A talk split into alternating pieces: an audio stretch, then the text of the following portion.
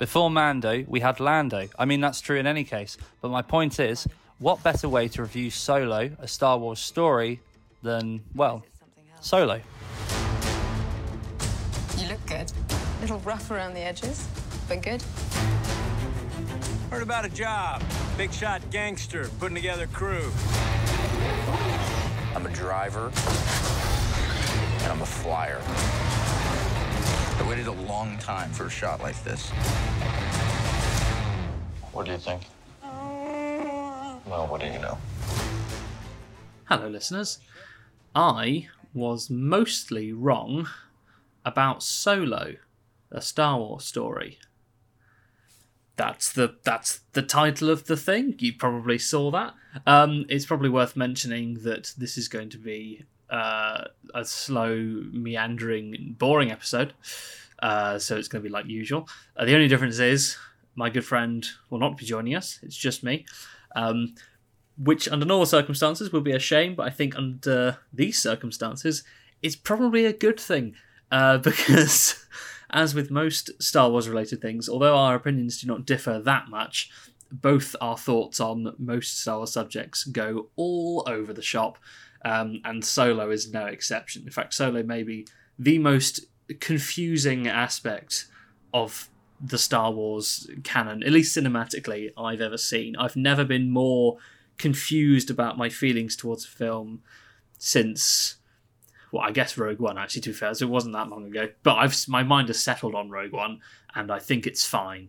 Um, but for a long time, ever since I saw this film, which I only saw once in the cinema on it when it came out, I thought it was absolute trash, um, and I thought it was definitely not as good as Rogue One, which even itself I didn't think was that good. I think a lot of people. I understand why people loved it, but I, I was always slightly confused why people loved a film which didn't have any characters. But but that's that's besides the point. But now I have rewatched it, and I'm almost annoyed to say that I think it's definitely better than Rogue One. Um, not by a, I mean, that being said, not by a humongous margin, but still. Um, and I guess I'm going to try and hash this out. This isn't the first time I've done this. Um, I did the, pretty much exactly this when uh, the Rise of Skywalker came out. I did pretty, when this when this podcast first started. I did a video on my own where I just talked about my hypothesis at the time, which I think still kind of stands, that uh, Star Wars fans are ruining the Star Wars films. Obviously, the irony is not lost on me that I was complaining that Star Wars fans, as a Star Wars fan, that they were ruining a Star Wars movie as I was talking about a Star Wars movie. But to be fair, I was actually being quite an apologist for that film because I thought people were very unfair to it in many ways, which I still stand by. Um, I don't. I don't think I, I, my my feelings towards it have not aged brilliantly since then. I've actually taken that that episode down as well because I thought it was a bit. It was me being a little bit too much of an ass and whinging too much. Uh, so I'm going to try and do less of that. Although for the record, in terms of the uh, the sequel trilogy, I still stand by everything I said. Not that you know what I said because I've deleted it, but basically what I said was stop telling filmmakers how to make films. You probably don't know how how to do it. Just let just watch the films or don't. That's that's a good idea. Anyway, um, I'm saying this. I'm about to spend probably an extended period of time talking about a film which I do still have quite a lot of complaints to make about, um, though far less than I used to. So that's nice. Um, I suppose I suppose the main thing I have to get out the way that kind of explains pretty much all of my confused feelings towards this film is that I thought well okay, this is the first thing that I was wrong about. The first thing I was wrong about was that it's not made for me. Now when the, when this film was announced um, that they released, I thought, oh, okay, this is kind of unusual. I guess they're trying to, you know, give people a fun origin story for a character they've loved for many years, even though no one, as far as I recall, asked for that. Um, not that that was going to stop Disney to try and make some money out of it, considering most people were asking for origin stories for someone like Boba Fett, who didn't really have one. Uh, and I guess we've kind of got the start of that now, but uh, whatever. Um, but I was wrong about that. It wasn't made for me at all. It was made, rightly so, for the new generation, the generation that who started with The Force Awakens. And I think a lot of what this film has done makes a lot more sense when you view it like that. And that might that fact in itself might annoy you. I understand. It still kind of annoys me. Um, but if the only thing you've seen of Han Solo is The Force Awakens, and to some extent his cameos in the subsequent films. Wait, is he? He doesn't have any role in. No, he doesn't even show up at all in Last Jedi, does he? Um, spoilers, by the way. Oh fuck it, who cares? If you're watching this, if you're listening to this, rather, you've definitely seen all these films. Uh, it would be insane for you not to have done, unless you haven't watched Solo because you think you're going to hate it. In which case, I don't think I can help you. I, if you haven't, if you started watching Star Wars with the sequels, then you probably should watch it because you'll probably get more out of it than I did. Um, but if you started at the originals or at the prequels like I did, you will probably not get an awful lot out of it unless you're prepared to suspend a lot of your opinions and thoughts of the Star Wars canon, which as a Star Wars fan is a very difficult thing to do. But really, we should be able to do that. And I think the most recent time I've watched this, which caused me to do this, I was able to enjoy it in that light, which was nice. Um, however, that's quite rare to be able to do with a film like this. Um, so I, this will come up a lot. There's a lot of elements, especially regarding Han's character and what they try to do with him, um, especially rushing some elements and kind of, I mean, whitewashing is the wrong word, but kind of, I don't know, nice guy washing the character a little bit for people because, I mean, again, if you'd only seen The Force Awakens, your opinion of Han is, I don't it's hard to know what it would be really because you'd get the gist of him. You'd get the gist of him being a bit, you know, a renegade, slightly sarcastic, talks his way out of problems, um, is quite simple and down to earth, but also has sort of emotionally connective problems, especially the way he fled. You know, it's funny how people accepted how he fled from everyone, yet they didn't accept that Luke did. It's funny. It's almost as if characters can be flawed. Anyway, um, so I suppose all people who'd only seen him from that movie would want to see in terms of an origins would just be a fairly run of the mill sort of snapshot of what he is as a character. Now, obviously, the obvious answer to that is, well, why didn't you watch the fucking original trilogy? Because they're amazing, and Han in them is amazing, with you know slight exceptions to some elements of Return of the Jedi. But really, I feel like that's another thing that people blow out proportion way too much. Um, but alas, you know, Disney need their money baths, and and I'm not about to start chastising global capitalism today. Mm.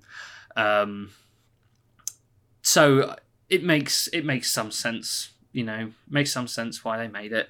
Um, and uh, to be honest, under the circumstances, I think they did a pretty damn good job of putting that together. There's a lot of this film that makes me wish it wasn't a Star Wars film, however, or at least makes me wish it was set in the Star Wars universe, but with characters ex- almost exclusively that we'd never seen before. Because as we'll get to, there are a, a fair few characters in this story.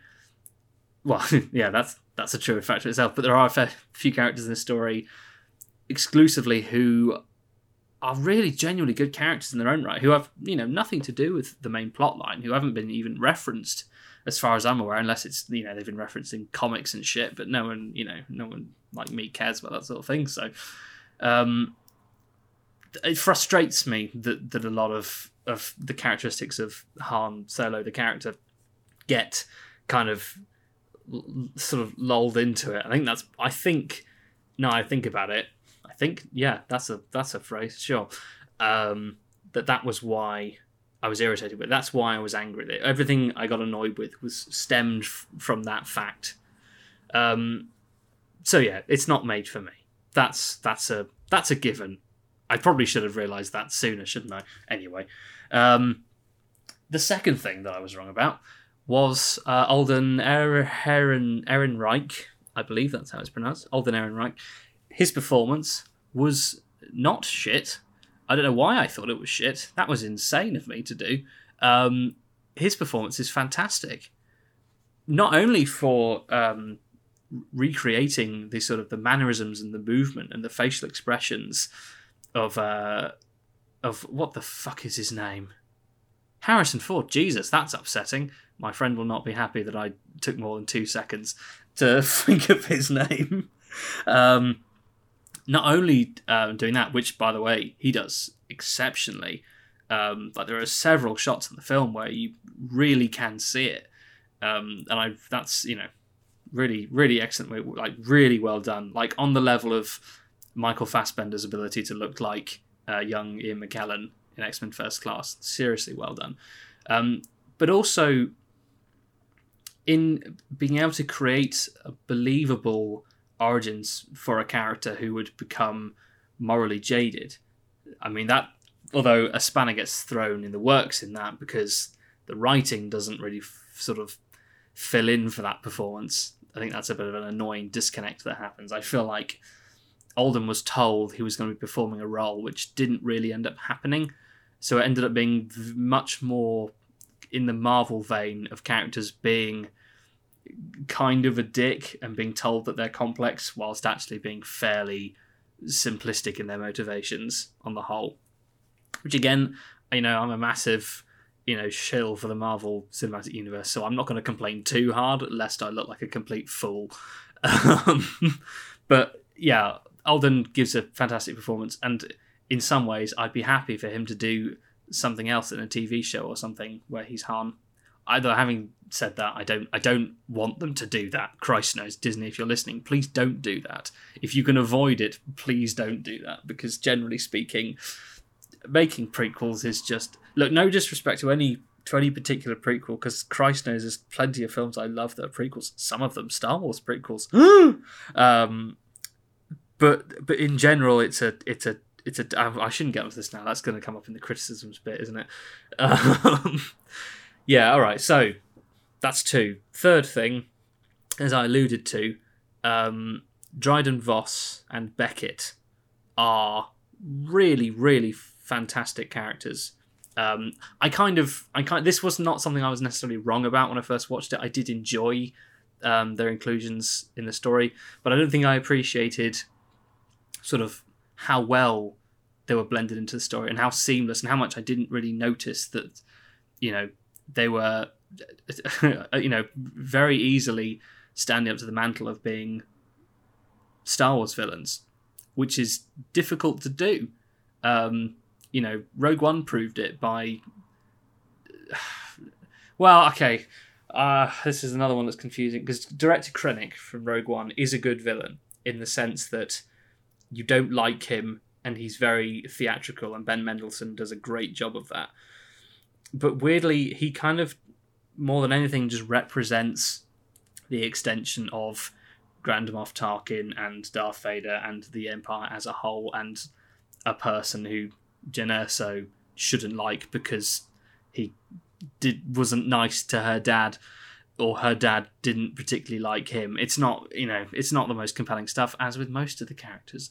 I mean, I let I let most of that stuff go because Ben Mendelsohn's fantastic, and I think everyone's aware that he is just being used as a sort of pawn character because they don't really want to. That sounded wrong. I don't. I mean chess.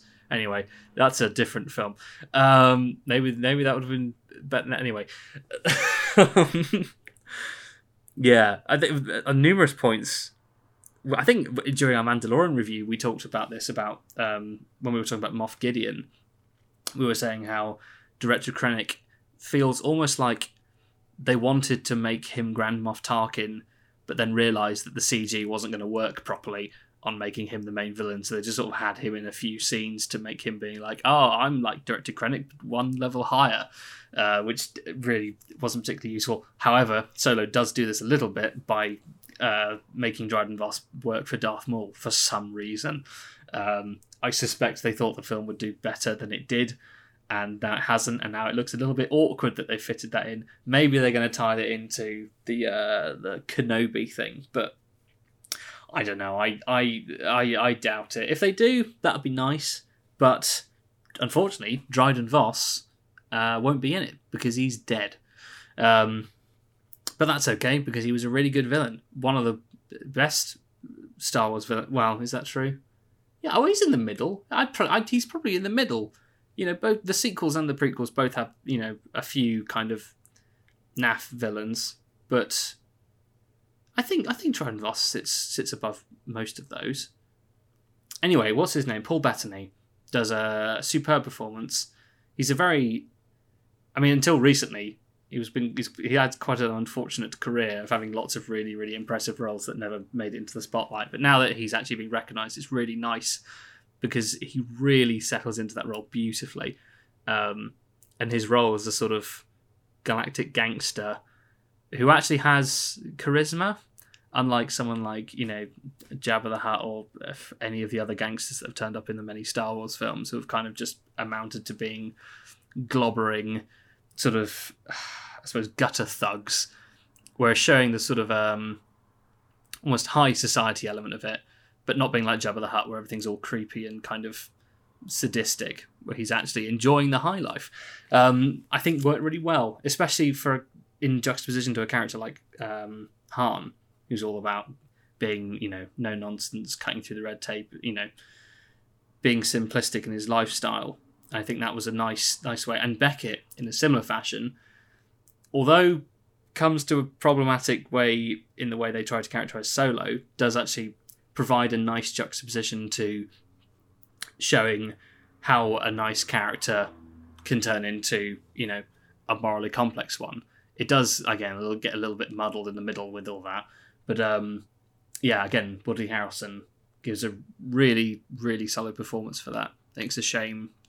It's a shame that he won't be in future films. But I, again, I, I like I like the fact that neither of these two really good characters make it because I think they did a really good job with them. It's funny that most of the most of the characters in these new sort of spin-off films, they most they all they do die. I like that. I never really realised how much I liked that. I think they should do that more with with spin-off things. People should just the people should just die because that's the whole idea of a spin-off. Unless the spin-off is meant to be spinning off into a whole new franchise, which generally speaking is not a good move. Um, yeah, so that's nice. Let's move on to L three, um, the droid that made me think they'd crossed the line initially. I was wrong about that. That was a silly thing to think. And I can, though that this is one where I, I, I do have some sympathy for people continuing to have this thought for some reasons. There are some reasons that I, I you know, there are okay. Look, there are some people who have, you know, called the uh, the feminist undertones of this this droid character uh, forced, but I think that would be I think it's silly to say that, and it's slightly oversimplistic. And also, I don't think any of the, the feminist themes are ever, you know, forced into the story. They are they are a natural element of where the story goes, and as a droid. So, but where where it's complicated is that there's always a suspension of disbelief, you know, with droids, especially now. You know, it started off where you know, you could kind of understand why, you know, R2D2, for instance, was sort of belligerent because it was in his, you know, programming to be, you know, to not listen to certain people, or why C3PO is, you know, programmed for human cyborg relations and therefore is always going to be overtly polite uh, and very agreeable and slightly irritatingly nice um, and not able to make, you know, snap decisions in an action setting Though those were never. I don't think anyone ever had any problem with agreeing to that. And then we move further down the line into the prequels where they become far more sort of cartoony characters. Um, because that was, you know, the the tone of those movies to some extent. Although obviously they were also subject matter trying to go for an adult theme, which is kind of where some of the disconnect for me personally forms. But regardless, that was sort of like an extension of it, and people were very happy with that. And then with uh, with with Disney helming it, we got someone like uh, BB-8, who was far more.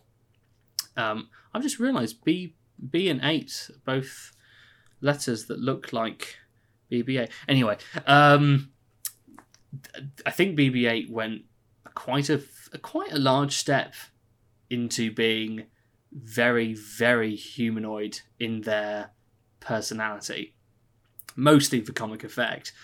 Um, and people really accepted. I think people accepted it because it was the droid was extremely cute. I don't disagree. Um, I really like BB-8, um, and I think the point where I started to notice it, I think a lot of people started to notice it, was in Rogue One. Funnily enough, where um, K two, I'm gonna say K two. I think it's K two.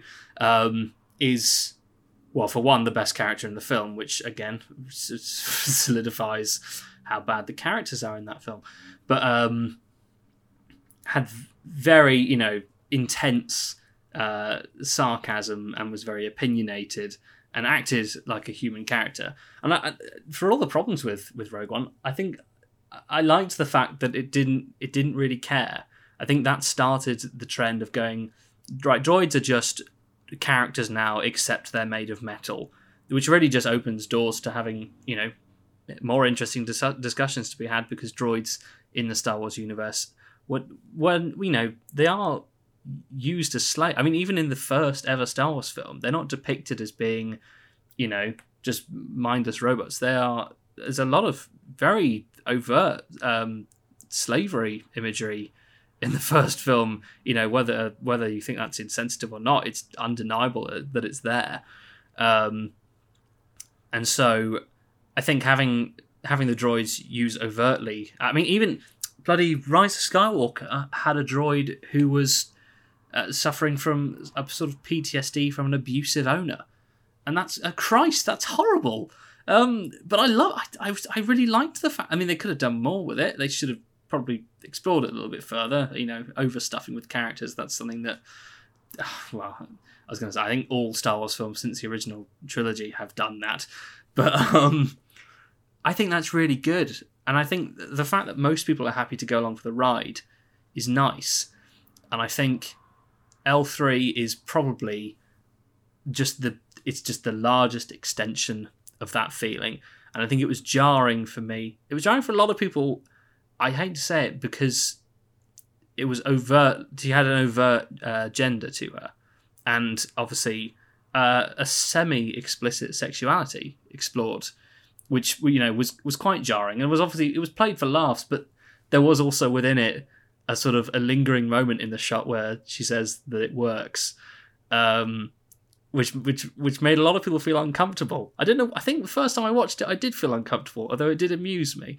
Um, I think I realise now that they were they were just going for you know humour more than anything but you know maybe they could have handled that a little bit better who's to say but you know l3 is you know really really oh that was it we were saying yeah so but there have been i know there have been plenty of female droids i know there was a uh, is it tc14 that's the uh god i shouldn't know that should i uh the silver protocol droid from the start of uh phantom uh phantom menace and she slash they slash it were obviously kind of just used as a oh this is you know just another C3PO character. Um, whereas now in the sort of renaissance of of droid characters, I suppose you could arguably call it that. But yeah, fuck it, let's call it that. Um, especially since Mandalorian delved into that a little bit nicely, which I really like. Although Mandalorian has definitely gone back towards the, in many, as in most respects, towards the uh, original trilogy principle of you know these droids are just programmed their characteristics are merely you know sort of robotic i suppose but um, mind you the dark troopers they exhibit a lot of fairly you know human characteristics with them being you know extremely intelligent anyway i'm getting away from myself aren't i um, yeah l3 is awkward but really amusing and opens a lot of you know interesting doors i think if people can accept people like me who were dicks about it can now accept um, L3. This sounds so stupid when I say it like this. Can accept L3 as a as a droid character.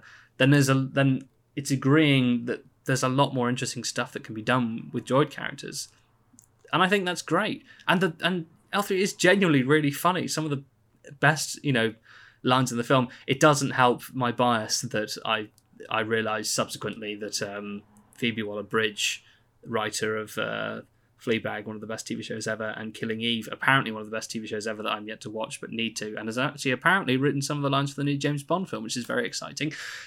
Um, she wrote at least some of the lines for um, L3 and may have had a, a once over on the whole script in general. I'm not sure about that. Actually, I'd ignore that claim because that's probably not true. Um, because she was she wasn't part of the production process. She was cast in the role and then, you know, helped out with the dialogue. And she she plays it beautifully and you know you can i think i think it's fairly obvious to most people who've seen her work which jokes she wrote um, and her inclusion is really nice uh, however you know it's still her inclusion is is is great for all the reasons i've stated although they still fail the uh, the Bechdel test uh, because the only conversation that she has with Qi'ra is uh, is about lando which is a shame but um, you know i suppose I suppose it's some of the way there. Um, all right, that's that's L three. The next thing is um, is the story in general. Um, I thought it was very uninspired and very dull. And I, this is another one where I feel like I was fairly justified in thinking that, um, mostly as a result of it, me thinking it was, you know, made for me because it treads a lot of familiar areas. But I think I think it's actually now I realise it, it's actually a very intriguing and fairly original story. Um, mostly because, like uh, like Mandalorian season one, it kind of uses the main saga as a springboard, not a you know jacuzzi, I suppose, or whatever, a bath or something. It, you know, it it it it it has elements of the main of the main saga, but they are there to allow them to go through a door into a new room rather than actually just staying in the room and walking around staring at the floor, which is what you know Rogue One was doing. Rogue One was going, we're going to take a single line and rather than use that and propel off in another direction, we're going to continue burrowing into this. And within this one small facet, we are going to extrapolate an entire film. And that leads to the kind of sort of stretched narrative feeling that I think some, i.e., me, found was in the general Hobbit trilogy, for example, which is another, you know, taking of a piece of material. Admittedly, this the, the Hobbit trilogy doesn't do this as badly, but it still has this. It's the same effect where you're trying, where you're stretching out a narrative and filling in gaps with things that you think will be interesting, but then when you let the spring go and it all squashes back together, it kind of squirts all over the place. This is a rubbish metaphor. Anyway, the point is, um, when what was my point? I genuinely can't remember. Oh yeah, no, sorry. Using yes, using it as a springboard rather than a jacuzzi. Um, this is another another thing that did this really well was the uh, Jedi Fallen Order game. Was just use the events of the end of the uh, the prequel films to tell a completely original story that has the foundations set very far back. Um, unlike oh yeah, it was unlike Rogue One, which now Cassian, I believe is his name, I think it's Cassian, is getting his own spin off. So now we're going two layers deep. I think we've talked about this before. I'm getting slight deja vu, where now we've extrapolated into one small corner of the original film, and now we're extrapolating into one very, very small corner of Rogue One into a character who was not very interesting or compelling to me. So I'm going to be interested to see what they do. I mean, I hope I hope they they make him more interesting. But like most prequels, you're only going to be back ending character, you know, elements. You're not actually going to fix original material. This is kind of the biggest issue when trying to write characters beforehand. It's why Solo rubbed me up the wrong way so much because I, I felt like it was trying to justify things about his character that I didn't feel need justifying. Although now I realise it wasn't made for me, that's much less of a sour pill. Um, yeah, so the, the story in Solo in general of having a slave who encounters the outside world, you know, and is simply swept up and forced on this roller coaster events while they're attempting to, you know, maintain control, which is a very, you know, Han Solo thing to happen thematically, um, is really compelling in a in a fairly, you know, simplistic way. You know, there are there are there are elements like Lady Proxima, for example, who I don't think is very interesting and kind of just shows up as a cool little nugget of world building to go, ah, oh, I'm the evil person, oh, I'm gone. Um, which is a shame. You know, I, I don't know whether the film would have been worsely wor- worsely, less less mm, less well paced. That's probably the phrase. If they decided to stay um, on that planet for a bit longer and explore his escape, but you know, in, in in retrospect, I understand they need to sort of you know catapult you into the film because it had a lot of characters to show you. Um, but yeah, I thought I thought the story was actually you know quite intriguing and just mostly, more importantly, just really fun. I mean, the the thing that that I don't that most irritates me in a lot of into the Star Wars films that I like less is when they spend an awful lot of time just sort of sitting around and chatting and explaining why events in the plot are really, really, really important and why you should care. And Solo doesn't really do that. There are one or two key conversations that punctuate the story, which is what seems like that should be doing, rather than just being the meat of the story. They are the structure of it. Um, most of the film is just people going on adventures and getting into really bad trouble. And and, and on that, the the cinematography um, as well is is is really really unique, especially in the context of a Star Wars film. You know, it's, and in the action scenes, it shows up the most obviously, like stuff like the uh, the train fight, um, which is uh, definitely one of the highlights of the film. I would say. You know, it's it's kinetic, it's shaky, it sort of weaves around characters and through geometry really well in a very almost Matthew Vaughn esque way. Um, who, by the way, should definitely make a, a Star Wars film if they can. Um, I think, in a way, they should have got him to do elements of the sequel trilogy. I think he would have blended really well with that. But anyway, um, it's quite, you know, I don't think it's it's I don't think it's you know breaking any like you know barriers in the world of, of shooting movies. You know, it's about you know at the level of like I say a Matthew Vaughn film, which is you know experimental experimental in its own way, although obviously not. You know, I'm not I'm not I'm not calling it I'm not calling this film. You know, it's not an Alfonso Cuarón film, basically. Um, but Ron Howard, who I should probably I should probably look into a little bit more. I don't I probably don't give him the credit he deserves. Although he did make that Beatles documentary, which I thought was really good. Um, but yeah, I think the the story being unique and the style of making the film being equally unique. Oh, and the score as well. That these all you know contribute really well to making this feel very separate. Again, makes part of my brain feel like it shouldn't be a Star Wars film, but nonetheless, you know, um, yeah, the score is is was was really great. It's not as unique as the Mandalorian score, um, but it felt distant enough from from the John Williams uh, sort of bright, swelling, majestic um, scores of the of the main saga and to some extent Rogue One that it does it does feel it feels much more chaotic you know. If and it feels almost kind of you know it feels mysterious and a little bit more sort of dark and edgy for want of a better phrase. You know it gives it the feel of, of it being an untold story you know which in of itself has its benefits and its pitfalls as to be expected. Um but yeah I just on on the whole you know it's paced pretty well consistently. You know, the characters are all you know very fun to be around, and it presents a really interesting, you know, new narrative that you know doesn't. I don't think you know shits on any of the existing. I suppose world building and lore canon in a particular way that I understand it. Um, characters are another matter entirely that we'll get to. Um, but that introduces you know interesting villains, interesting concepts, and start and quite a lot of material that is actually going to help propel Star Wars films slash TV shows in the future. I hope, though I feel like I have unfortunately been uh, unwittingly a part of the movement that made this film largely forgotten, for which I can only apologise for, I suppose. Um, and that's why I'm doing something like this because I can maybe make up for it and maybe go. If you only watched it once and then decided you hated it, watch it again. It's on Disney Plus. Um, you know, don't don't buy it yourself. You know, use someone else's. You know, we're not stupid.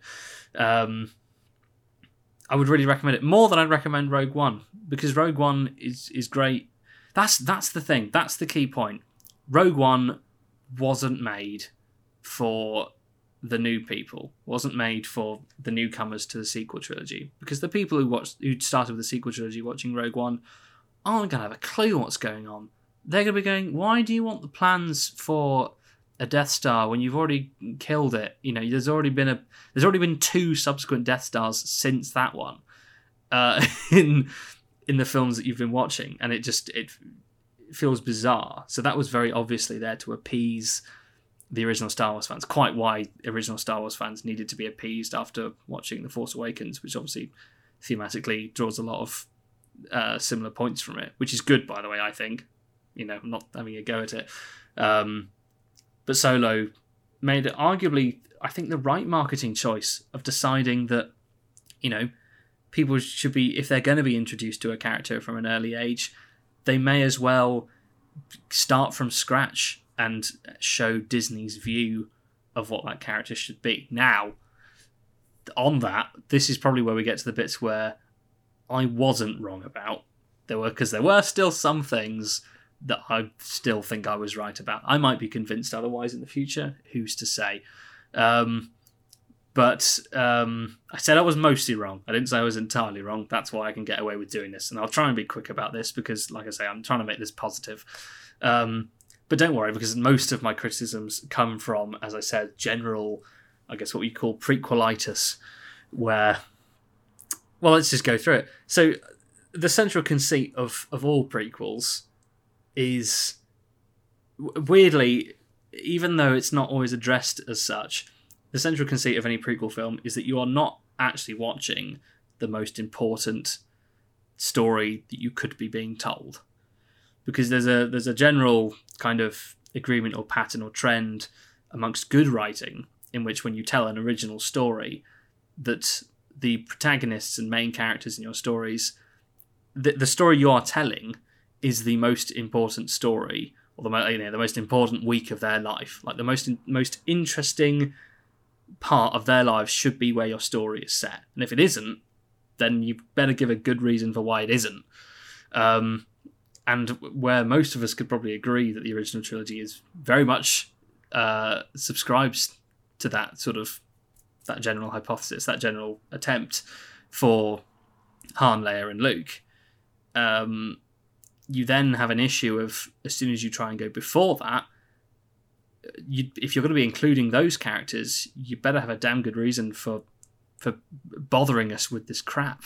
Um, Now, luckily, in the case of the Star Wars prequels, obviously most of the characters that are there aren't actually in the original trilogy. You know, people like Yoda obviously are there, and Obi Wan, and you know, Obi Wan's a weird one because Obi Wan during the prequels doesn't actually get much, you know, much of a character arc as such. You know, he's given characterizations which affect his, you know, his decisions, but he his point of view very rarely changes throughout the films, which I don't think is a problem because I think if it, you know, considering how some of the the arcs go a little bit you know f- fuzzy in those films i'm going to get in trouble with my friend now um, i think it's nice that characters like obi-wan are more of a staple you know he is i really do think that ewan mcgregor his obi-wan is the main pillar that that that holds the prequels together. And you you know you need that.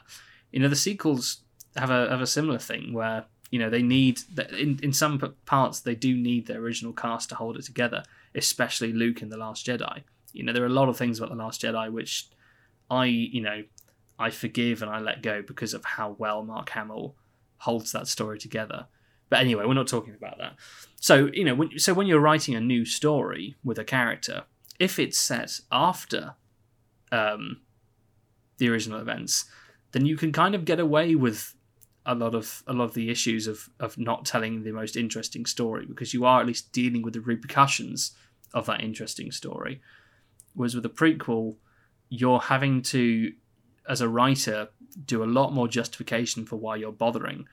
Because if people are able to understand what happened in that original piece of material, then the prequel shouldn't be necessary.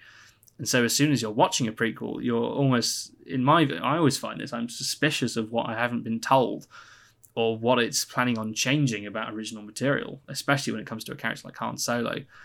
Although I, I wonder, I you know, in, in this case, I, you know what, I think this film happened. I'm now convinced because of the whole Han shot first thing, because that is famously the scene which has been shifted and changed and re-edited like it's at least like 10 times at this point it's ridiculous like how many issues there are of the uh, original Star Wars film in which that sh- that scene has been recut or even in parts you know digitally adjusted in order to make Han a different character um, and there's there's no small amount of trying to set the record straight, I suppose, with a film like this, in which they very obviously have Han shoot first, which is a part of the film I, I really like. You know, there's a lot of fan wank in it, and a lot of it is forced. But in in that instance, I think it was a that was a generally great little thing, and it didn't draw attention to itself as well. You know, it was it was appreciated to those of us who knew, but obviously for most, you know, for, for the new audience, that would that would have just been a very natural extension of the character and the, the story as a whole, which is, by the way, filmmakers, that's how you do, you know, prequelizing characterizations and doing fan service. You don't rub it in people's faces. We'll get to that. Um, I suspect that's why it happened, and also in that Disney obviously wanted to kind of make Han the character they wanted him to be, which is to say, not necessarily the way that people imagine him being, or people have, you know, sort of what, what most people see Han as being, especially, you know. Oh, I'm gonna so I'm gonna skip through a lot of my points to get to this. Okay, so the characterization of Han himself is one of the things I was not wrong about this movie for. It's I have I still have a lot of kind of weird feelings about the way they do it. The, the generally speaking, it boils down to being overly simplistic, which again is born out of the fact that they're just trying to give a summary view of, of, of Han as a character, which is absolutely fine. I get it. Fair enough. You know, good on you. But he begins and ends the story as a good person, with the really the only exception being that he shot first. But he shot first at a character who was at the time essentially one of the bad guys. Um, so it does beg the question what the movie was was for, and that's kind of why I I feel like I've I, I feel like that's the only conclusion I can kind of come to is that they just wanted to set the record straight and assure people, don't worry, Han is a good character. Look, we showed him being really nice in this film which I understand, um, but it does make this film look like it's a, an excuse movie, um, and obviously a bit of a cash grab. I, I know I can't hate it, you know, for being a bit cynical, but it annoys me because I don't know. I don't think people had a problem with the fact that when Han turned up in A New Hope, he was a dick and had no interest in being part of the rebellion and was really only interested in saving himself. You know, that was that was an interesting character. He was the first one who had been come across who didn't have this, you know, sort of misty-eyed staring into the sunset view of of the world, which was a really really important, you know, kind of I suppose, acid to cut through the richness of the film up, you know, that had been up till that point. But I feel like the way that the, the way that Han as a character ends in Solo is is very much the way that Han is, let's say, in the middle of the Empire Strikes Back, where he's sort of, you know, he's still quite cold, but generally very happy to be part of the rebellion and do the right thing, even when it means he has to sacrifice personal gains because that's what he does at the end of this film and no less to the rebellion themselves and he does that knowingly. Um, and there's even a strange bit of of horrendously irritating expository dialogue where Qi'ra uh, Han's love interest says to him everyone here think you know thinks you're the bad guy and you think you're the bad guy but I know you're the good guy and it came across as absolutely hilarious because I can't understand why anyone would even slightly believe that Han was being a bad character. Even Han in the film acts as if he thinks he's the bad character, despite the fact that he's done very little wrong and harmed very few people, uh, except for you know incidental things which he hadn't intended to do. Um, and this is what this is what makes me feel odd about this whole prequelitis thing, because what happened between Solo and A New Hope I've now got to wonder, annoyingly. This is what the film has kind of done to me. Because I now have to think what happened in the interim between Solo and that, which has made him so jaded as to act in the sort of perversely, almost nasty way that he does in A New Hope, where he's only looking for personal gain. It makes me think that that would have been a more interesting story than what we got to see, which was essentially a run through of all of all of his poster characteristics, not his actual genuine character motivations. Again, it's not made for me. That's why they did that, but it's annoying. Um, because this, I mean, I'm trying to think of an aspect of Han Solo's aesthetic. Um, that's a key point, aesthetic, which isn't established in this film because he gets his gun, he gets his ship and its and its specific appearance and its specific features and its navigation system and its ability to do the Kessel run in a specified number of you know units of distance not time. That's another one which was like they kind of they hammed up a little bit too much on that one. I feel like no one really cared that george lucas didn't know how science worked. It was just agreed that it was a fun silly little thing. Anyway who cares? Whatever. He got his he got his fucking name and yeah obviously my mind has not changed on that. I fucking hate it. It's hilariously stupid. Um, like we get it. He's called Han Solo because he's alone. Like I feel like most of us have put that together. That's like you know I know from George you know George Lucas isn't the most subtle guy in the world. We kind of all realise that's why he was called that. It feels a bit stupid to spend you know a few minutes in a scene blatantly saying it aloud. Like even even for the people who didn't know who he was as a character beforehand, I feel like they could have probably put that together. I mean, the film isn't called Han Solo; it's called Solo. You know, I, I just I feel like that was, and it is about him going solo. Anyway, fuck it, who cares? Um, they show him getting his partner in Chewie, you know, which is nice. I, you know, Chewie's a, a fun inclusion. He always is. He's one of the probably one of the only untainted Star Wars characters because even when he turns up in a movie like this, no one really cares that you know it's kind of a they just sort of meet and Han can already speak Wookiee and therefore he's fine. I mean, it's fun. I don't again. I don't mind bringing that. It doesn't matter. I mean, yeah. What else does Han? What else on the on the poster does Han? Get he doesn't get his jacket. Doesn't get his vesty jacket. That's a yeah. They should have done that, shouldn't they? Um, although he did get all of his known associations, like you know his connection to Jabba and the idea of him having a price on his head, um, and being an outlaw and being a gunslinger, and being a good pilot. For some reason, I don't know why he's a good pilot. That's another thing that was weird. They never really explained why he was a good pilot. He was that wasn't really what he did. Anyway, um, I'm not actually. I'm, it sounds like I'm whinging about these a lot. I just it's annoying that they felt the need to do this, just like they felt the need to connect Dryden Voss to Darth Maul. It's just it's pointless. It's there to make people go ooh in the cinema, which is a a fleeting high, I would say, if at all. Um, it is hard to think of something about anything about his personality that isn't established in some haphazard way in this film. You know, it's it's a weird thing. The audience the audience doesn't need to know everything. You know, leave fans alone for 10 minutes with a fucking screenshot of a you know a new character or a new part of a film and you'll have three weeks at least worth of internet crazies making speculation on how it's you know definitely referencing their favorite character from a really obscure comic from 30 years ago. You know i know this firsthand. I was a massive fan of the arkham franchise. And when we got that screenshot of the arkham knight i was subject to an entire year's worth of people claiming that it was every single character in the DC universe, one after the other, each as ridiculous as the last. But but that was that was fun, and people can do that. You really don't need to tell the audience what to what to speculate about. They'll do it if your if your story is good. People will latch onto it. So uh, that's all you have to. I feel like I'm teaching them how to suck eggs there, and I'm sure they realise that. But fuck it. I wouldn't be a critic if I wasn't being a complete arsehole about people who can make things and all I can do is criticize. Anyway, um, yeah.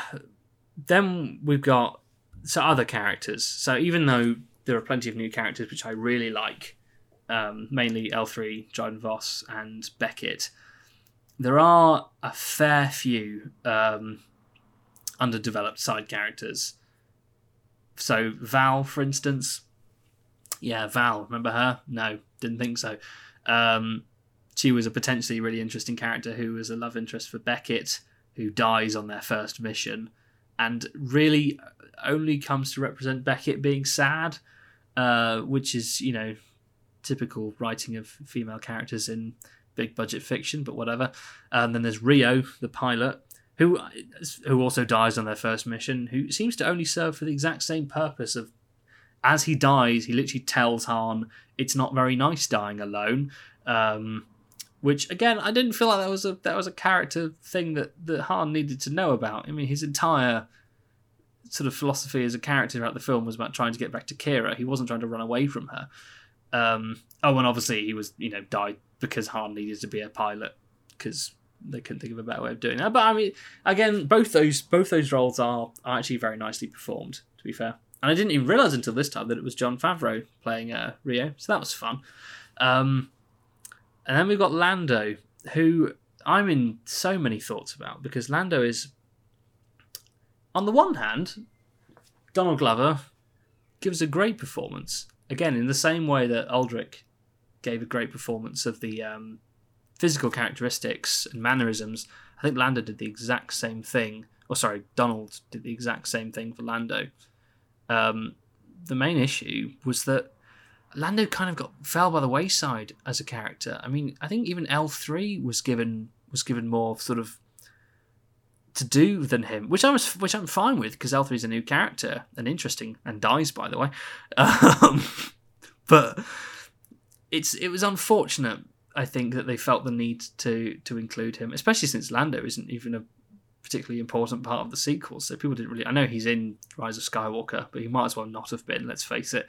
Um, yeah, what else did Lando do? He was just there to give Han this, the Falcon.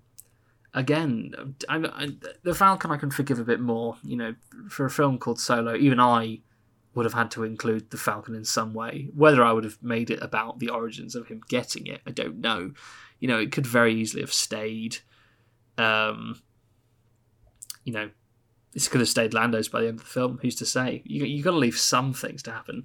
This was the, this is the thing that, that that came up when they established everything about him because there's meant to be like at least like a few years between Solo and A New Hope, and it's hard to think like what what happened between then? Like nothing.